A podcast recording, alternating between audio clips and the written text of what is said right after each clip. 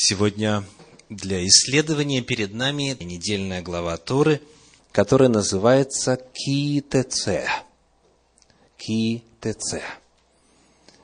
Она находится в Пятикнижье, в последней книге Моисея, в книге Деварим, в книге Второзакония, 21 глава, 10 стих, до 25 главы 19 стиха. Книга Второзакония, книга Деварим, 21.10-25.19. Эта глава имеет ряд особенностей. И самое заметное из них заключается в том, что, как пишет Равин Ицхак Зильбер, всего в главе приведены 74 заповеди из 613 содержащихся в Торе. То есть это глава первая в Торе по числу заповедей.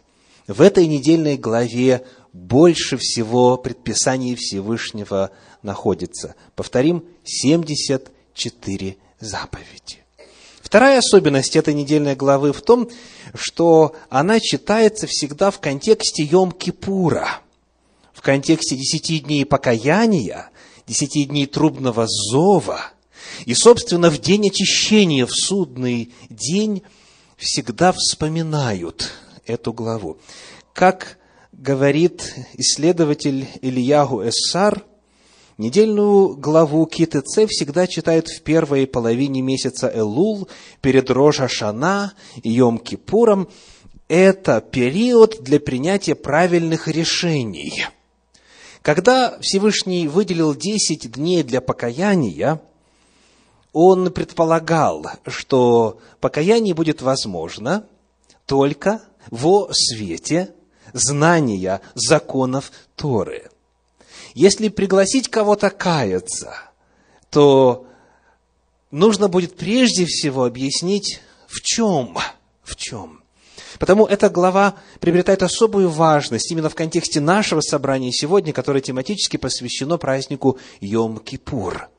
Мы посмотрим сегодня на некоторые предписания Всевышнего в этой недельной главе Торы. И вот продолжая далее описание значимости этой главы именно в контексте праздников десяти дней покаяния и праздника Йом-Кипур, Ильягу Эссар пишет – процесс реализации таких решений, то есть правильных решений в жизни, называется тшувой. Тшува. Какие индикаторы существуют на этом пути? Что определяет здесь успех или неудачу? Что такое тшува? Покаяние покаяние. Однако термин «тшува» значит намного больше. Слово, используемое в подлиннике Торы, означает нечто большее, чем покаяние с точки зрения толкового словаря русского языка. И вот исследователь говорит, в Талмуде, в трактате Йома, в кодексе еврейских законов Рамбама приводится формулировка. Тшува считается завершенной по каждой отдельно взятой проблеме, когда человек, вновь попадая в ситуацию, которая провоцирует его на ошибку, способен противостоять обстоятельствам и ошибку не повторить. Десять дней покаяния, десять дней чувы, где народ Божий сосредотачивается особенным образом на исследовании заповедей Торы и на исследовании своего сердца, своего состояния перед Богом, предполагают, что произойдет именно это, тшува. То есть, такой процесс в сознании и жизни человека, при котором он, попадая вновь в ситуацию, где его провоцирует на грех, способен этот грех не повторить. Вот это понятие тшувы в ее целостности, в ее завершенности, согласно иудейской традиции, согласно Талмуду. И далее автор пишет, приведем конкретный пример. Еврей ел некошерную пищу. Бывает такое? Только не в таком уважаемом собрании, да? Некошерную пищу. Потом он совершил тшуву и узнал, что определенные виды рыбы, мясо не по правилам зарезанного животного и тому подобное евреям есть запрещается. Он начал есть только то, что разрешено Торой. Потом он поехал, например, в Испанию. Ему и в голову не придет есть там, что попало. Только потому, что в этой стране нет кошерных ресторанов, а в магазинах не продают кошерное мясо, например, и так далее. О таком человеке, завершает он, можно сказать, что он совершил в этой жизненной сфере чуву. То есть, чува требуется для каждой проблемы, для каждого вида греховного поведения, для каждой привычки, которая является нарушением заповедей Торы. И она завершается способностью человека не пасть в следующий раз, когда он оказывается в тех же самых обстоятельствах, где ранее грешил. Так вот, в этом контексте, в контексте Дня суда и Дня искупления, нам чрезвычайно важно именно об этом думать. Насколько покаяние мое было подлинным, насколько оно было завершенным, целостным в отношении этой проблемы или такой греховной привычки, или вот такого систематически совершаемого мною греха. Потому эта заповедь перечисляющая столь много заповедей Всевышнего, эта недельная глава Торы, содержащая 74 заповеди Божьи, имеет для нас особую значимость в это время, во время Йом-Кипур. То есть, нам нужно, по крайней мере, сегодня начать процесс, узнать, можно ли делать то или иное. И дальше, во свете преобразования мышления, во свете просвещения и изменения неверных взглядов на верные, затем Всевышний может дать силу для того, чтобы и поступить правильно в следующий раз. Сделав эти предварительные замечания, я приглашаю вас теперь рассмотреть стихи, которые я выбрал для исследования из этой недельной главы. Ясно, что раз там 74 заповеди, то нам их всех не одолеть за сегодняшний вечер. Но что-то хотя бы надо сделать. Книга Деварим, книга Второзакония, 22 глава, первые четыре стиха. Второзаконие, 22 глава, первые четыре стиха. Когда увидишь вала, брата твоего, или овцу его, заблудившихся – не оставляй их, но возврати их брату твоему. Если же не близко будет к тебе брат твой, или ты не знаешь его, то прибери их в дом свой, и пусть они будут у тебя, доколе брат твой не будет искать их, и тогда возврати ему их так поступай и со слом его, так поступай с одеждой его, так поступай со всякою потерянную вещью брата твоего, которая будет им потеряна, и которую ты найдешь. Нельзя тебе уклоняться от всего. Когда увидишь осла брата твоего или вала его, упадших на пути, не оставляй их, но подними их с ним вместе. Вот отрывочек на сегодня. Помните ли вы, где еще в Торе ранее встречается подобная заповедь? Есть где-то еще похожие постановления? Конечно. Это ведь у нас второзаконие, как глубокомысленно назвали греческие переводчики эту книгу.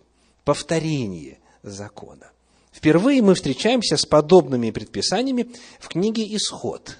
Книга «Исход», 23 глава, стихи 4 и 5.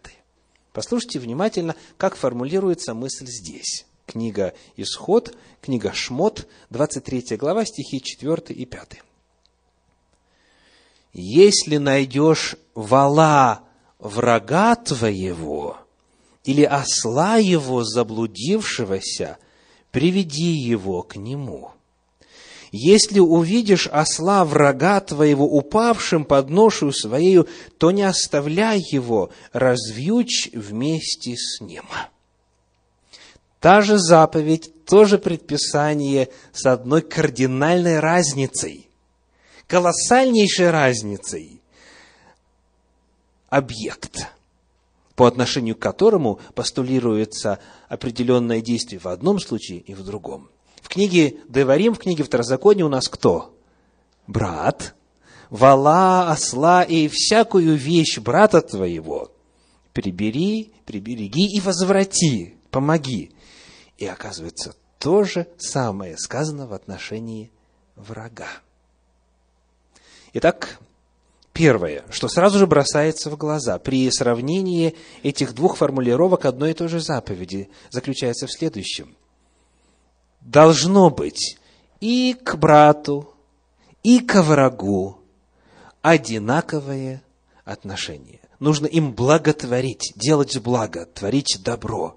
Неважно, в каких отношениях находитесь вы и человек, имущество которое подвергается урону или же а, пропаже и так далее, нужно помочь и одному, и другому, и тому, кто близок к вам, и тому, кто фактически нацелен на то, чтобы вам причинить вред и урон, и, возможно, и причиняет его. Итак, первое. И врага надо любить и ближнего надо любить равно. Высокий идеал, правда? Очень высокий идеал. Законы Всевышнего в действительности высоко поднимают нас над эгоизмом, над эгоцентризмом, над зацикленностью на себе. Первое.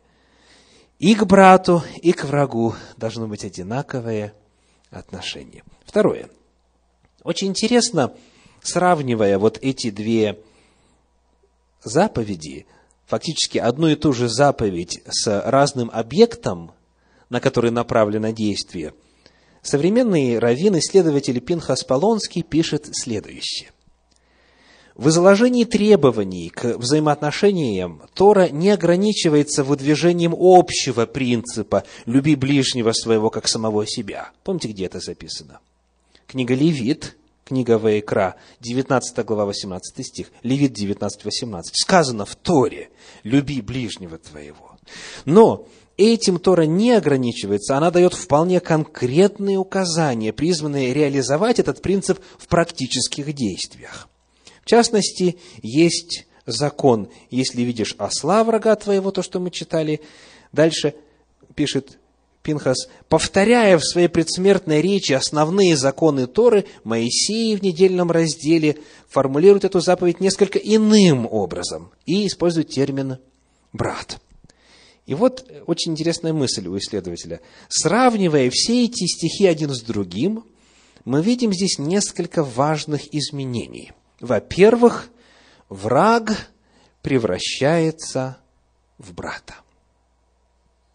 Враг превращается в брата. Вот эту мысль я хочу подчеркнуть. Дальше исследователь пишет, благодаря тому, что ты помогаешь ему развьючить его осла.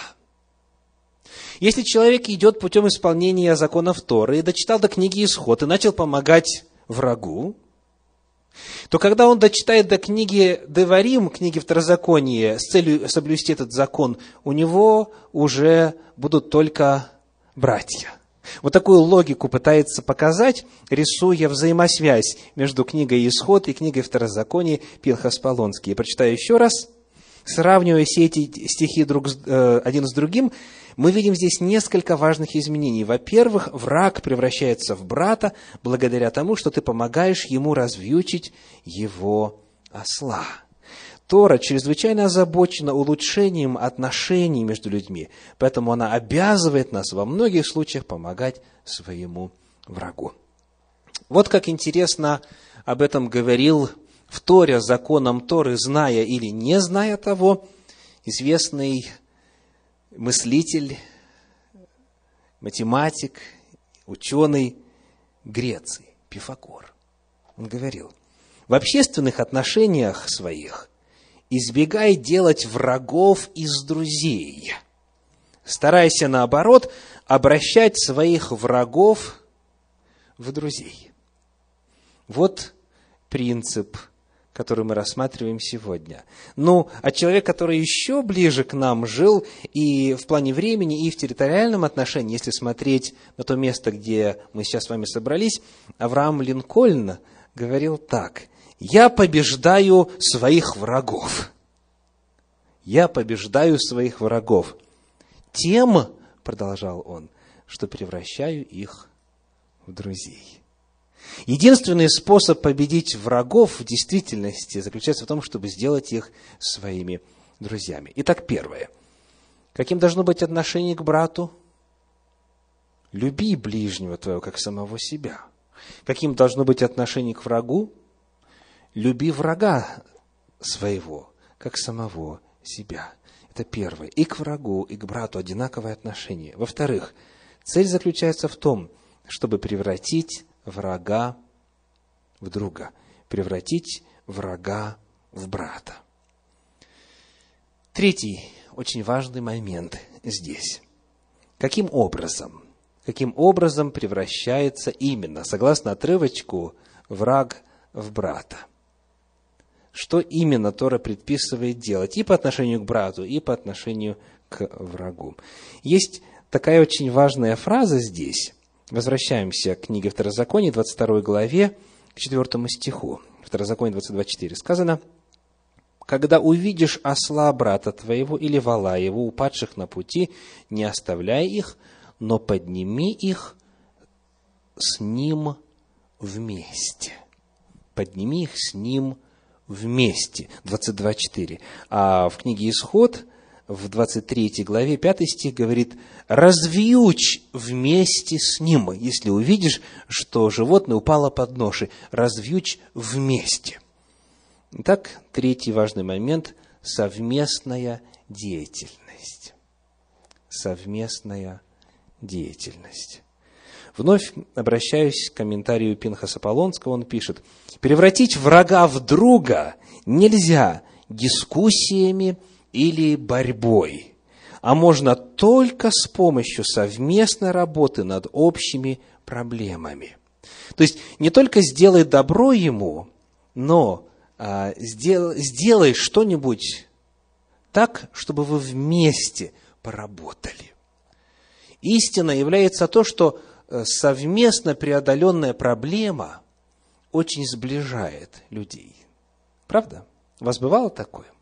Что вы попали вдруг в какую-то кризисную ситуацию, и кто-то вам помог, то есть вы вместе решали эту беду. Автомобили вытаскивали из грязи, из обочины, из лужи, или же тушить э, приходилось жилье чье-то вместе и так далее, и так далее. Те люди, кто оказался в такой вот ситуации нужды, и совместным образом эту проблему решал, они становятся очень близки друг к другу. И вот Именно к этому Всевышний призывает. Развьючь вместе с Ним. Поделись с Ним своей заботой. Конечно же, не всегда все так просто. И далеко не все люди откликнутся на вашу доброту.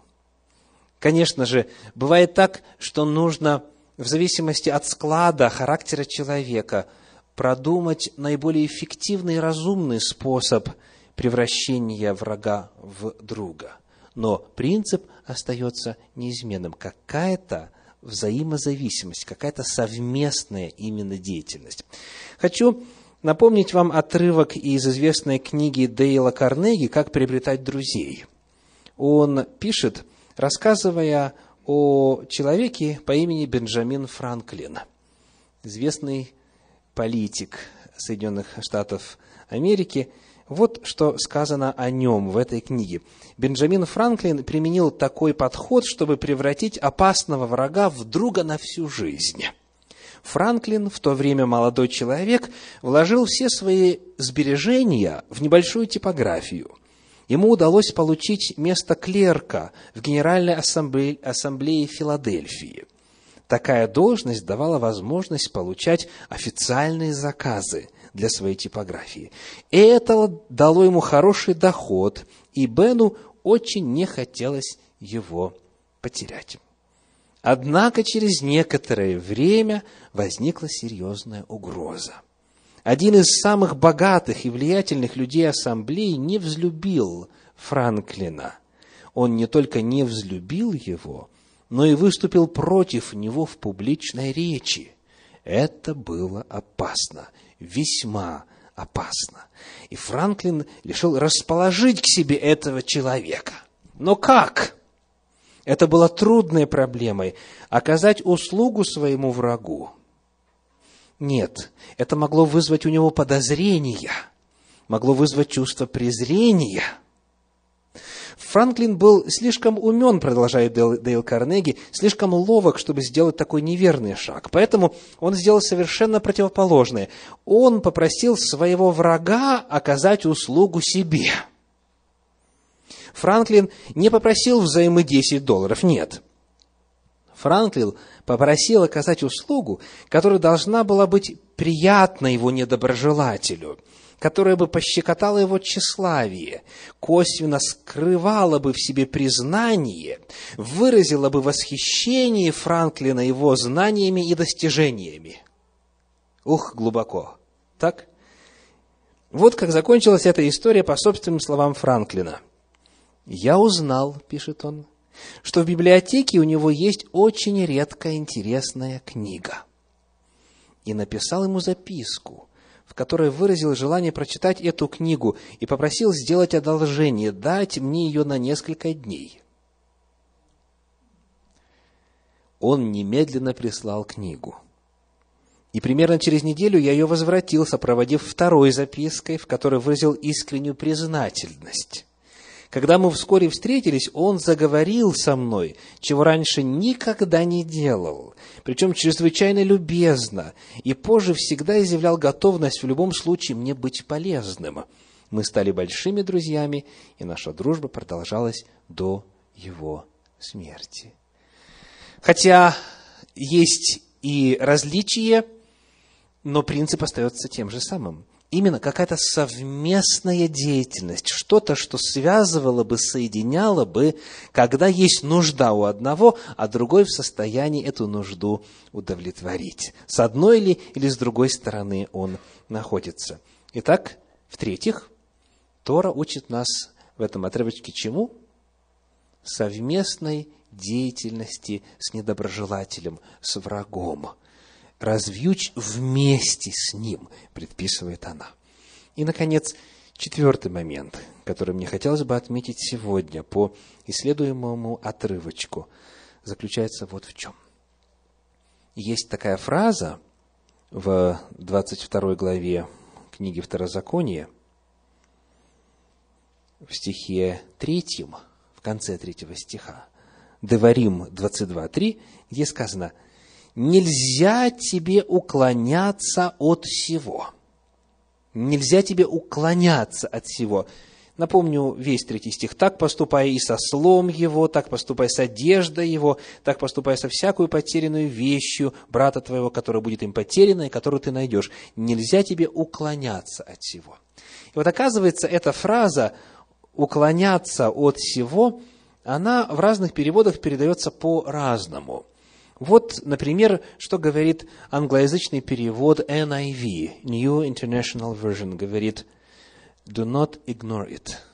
Не игнорируй это.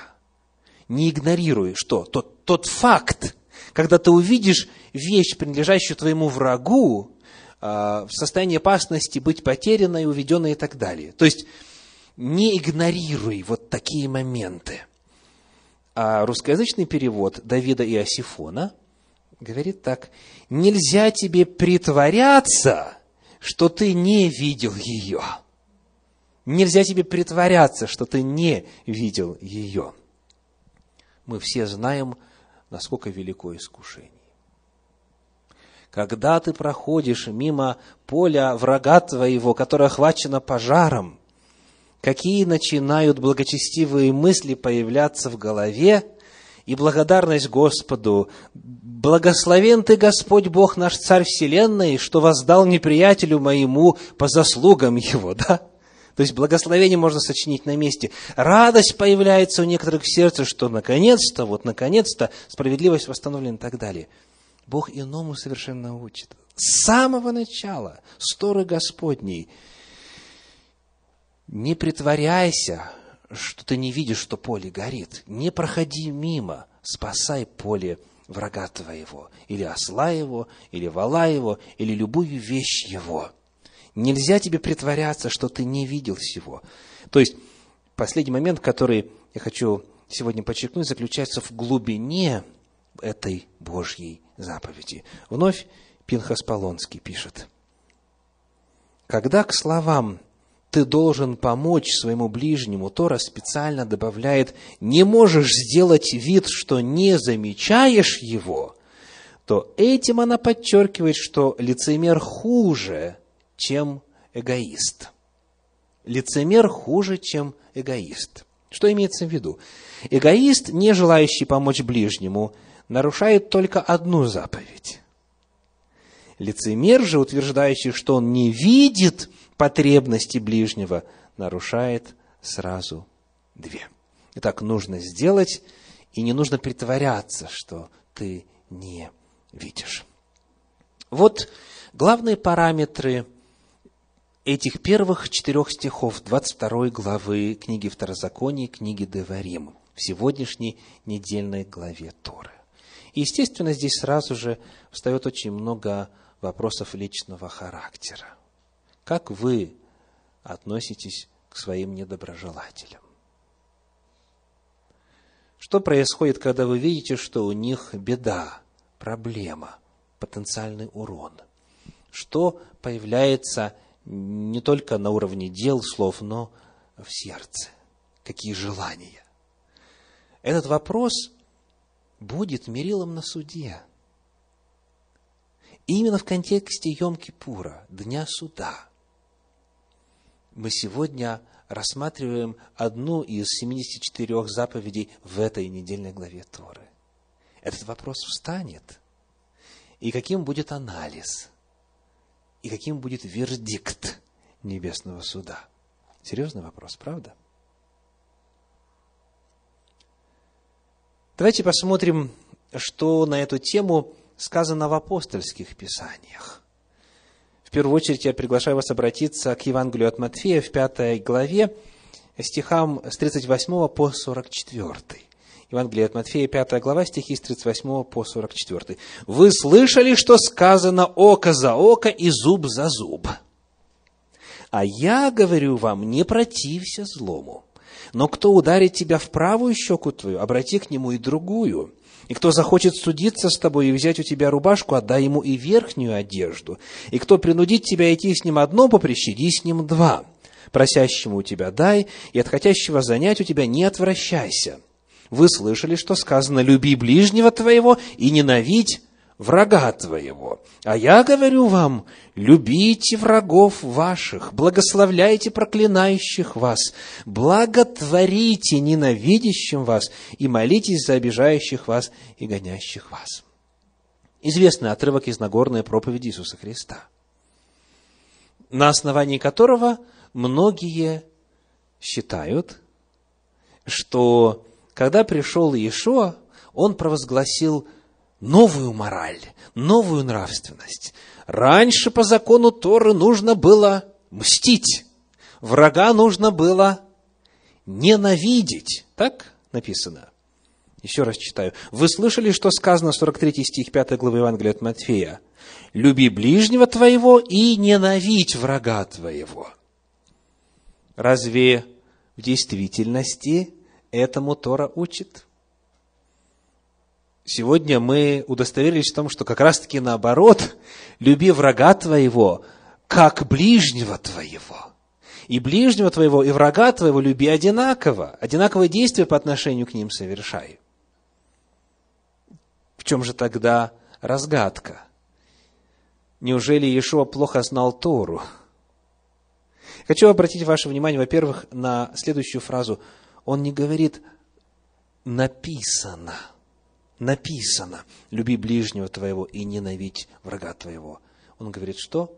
Вы слышали. Откуда слышали? Слышали откуда-то, не из Торы. Слышали, возможно, комментарии Торы – на Тору, на какие-то Божьи заповеди, но не слышали из Священного Писания. Нигде в Священном Писании не сказано «мсти врагу твоему». Нигде Тора или весь Танах, все книги Слова Божьего, написанные до первого века нашей эры, нигде не призывают к тому, чтобы зло врагу делать. Напротив, люби, благотвори, делай добро. Ишо выступает здесь против неверных комментариев на Тору. Таковые были в его время, таковые есть и сегодня. Крайне ошибаются те, кто считает, что Тора по своей природе мстительна, жестока и учит как раз-таки вот такому жесткому, варварскому отношению друг к другу. Напротив, напротив, как мы удостоверились сегодня, к врагу своему имей ту же любовь, что к ближнему своему, говорит Всевышний в Торе. Таких слов в Торе нет ненавидь врага твоего. Но за то, что в Танахе есть, это призыв подставлять ланиту, подставлять щеку. Мы читаем об этом в книге «Плач Иеремии» в третьей главе, в стихах с 27 по 30. «Плач Иеремии», третья глава, стихи с 27 по 30. «Благо человеку, когда он несет иго в юности своей, сидит уединенно и молчит, полагает уста свои в прах, подставляет ланиту свою бьющему его, пресыщается поношением. Благо тому или блажен тот, кто подставляет ланиту бьющему его. Иешуа просто повторил эти слова Танаха, эти слова священного Писания, которые были даны и в Торе, и в пророках, и то же самое дано в апостольских Писаниях. Еще один отрывочек, которым мы практически завершаем комментарий на эту часть недельной главы Торы на сегодня, это послание к римлянам. 12 глава, стихи с 19 по 21. Римлянам 12 глава, стихи с 19 по 21. «Не мстите за себя, возлюбленные, но дайте место гневу Божию, ибо написано «мне отмщение, я воздам», говорит Господь». Итак, если враг твой голоден, накорми его. Если жаждет, напой его. Ибо, делая сие, ты соберешь ему на голову горящие уголья. Не будь побежден злом, но побеждай зло добром. Вновь, вновь, этот отрывок звучит, как полагают многие христиане, вот так вот по-евангельски, с любовью, по-новозаветному. Но на самом деле автор здесь цитирует нечто, написанное ранее. Я вновь обращаю ваше внимание на то, как слова даны нам в 19 стихе. «Ибо написано». То есть, не мстите за себя, возлюбленные, потому что написано. То есть, он оперирует тем, что уже раньше было дано. И написано, что «мне отмщение, я воздам», говорит Господь. А дальше фраза «когда враг твой голоден, накорми его» и так далее, тоже является цитатой. Кто знает откуда? Из книги притчей, из Танаха. Цитирую. Притчи, 25 глава, стихи 21 и 22. Притчи, 25 глава, 21 и 22. «Если голоден враг твой, накорми его хлебом. Если он жаждет, напой его водою. Ибо, делая сие, ты собираешь горящие угли на голову его, и Господь воздаст тебе». Вновь перед нами гармония воли Божьей, отраженной в Торе, в пророках и в апостольских писаниях. У Бога одна книга, одна весть, одна нравственность, одна воля во все времена. Она, эта воля, едина, и она таким же именно образом явлена в Священном Писании в Библии. Как сказал однажды, размышляя на эту тему, мыслитель по имени Бауржан Тойшебеков – легко превратить друга во врага. Легко превратить друга во врага. Трудно превратить врага в друга. То, к чему Тора призывает нас здесь, это в действительности высшие идеалы нравственности. В действительности, по-человечески говоря, трудно, трудно врага превратить в друга. И, к сожалению, бывает так, что невозможно – Бывает так, что вы и развьючиваете вместе с ним, и развьючиваете вместо него, и возвращаете ему, и помогаете, а он вас знать не хочет. Бывает такое. Посему и сказано в Писании, если возможно с вашей стороны, будьте в мире со всеми людьми. Но Тора не возлагает ответственность за реакцию человека на нас. Она возлагает на нас ответственность в том, чтобы мы со своей стороны сделали все, что можно для того, чтобы восстановить разрушенные взаимоотношения. Как же тогда, что нужно тогда для того, чтобы врага превратить в друга, хоть это и трудно, и трудно. Мартин Лютер Кинг, известный деятель, правозащитник в Соединенных Штатах Америки, сказал на эту тему однажды так. Любовь – это единственная сила, которая способна превратить врага в друга. Любовь – это единственная сила, которая способна превратить врага в друга. Потому и сказано «люби ближнего твоего». И сказано «люби врага твоего». Но сказать легко. Вот если бы я сказал вам сейчас «встаньте, пожалуйста», то нетрудно было бы сделать. Но если бы я вам сейчас сказал «возлюбите врага вашего», это было бы чуть труднее. Или нет? Для человеческого сердца, эгоистичного по своей природе, лукавого и крайне испорченного, как говорит Священное Писание, это фактически невозможно. Именно любить врага. Но мы читаем в Священном Писании, в первом послании Иоанна, в 4 главе, в стихах 7 и 8 следующее. 1 Иоанна, 4 глава, 7 и 8. «Возлюбленные, Будем любить друг друга, потому что... Кто помнит, что дальше? Будем любить друг друга, потому что... Есть причина, есть основа, есть мотивация. Потому что любовь от Бога. И всякий любящий рожден от Бога и знает Бога. Кто не любит, тот не познал Бога, потому что Бог есть любовь. Перед нами есть серьезнейшие заявления. Если в сердце нет любви, значит, Бога ты не познал достаточно для того, чтобы испытать эту любовь. Будем любить, потому что любовь от Бога. И всякий, кто знает Бога, тот будет любить. То есть речь идет о том, что если человек испытал Божью любовь на себе, то есть осознав себя грешником, осознав себя существом погибшим и обреченным на уничтожение, все-таки увидел, что Бог его, несмотря на все мерзости и грехи, любит и прощает, и заочно еще, до того, как мы родились, уже все сделал для того, чтобы грех наш был покрыт.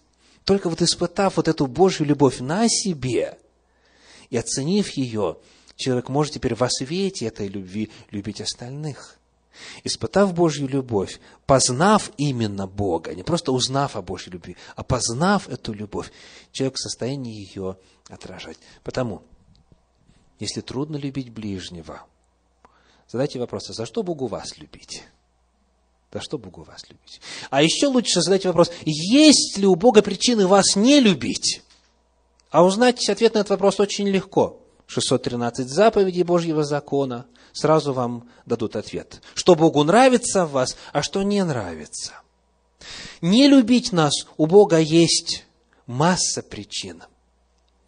Потому, если все-таки Он нас любит, а это факт, Он есть любовь, то тогда, поднимаясь все выше и выше в познании Божьей любви, мы в состоянии ее отражать на других.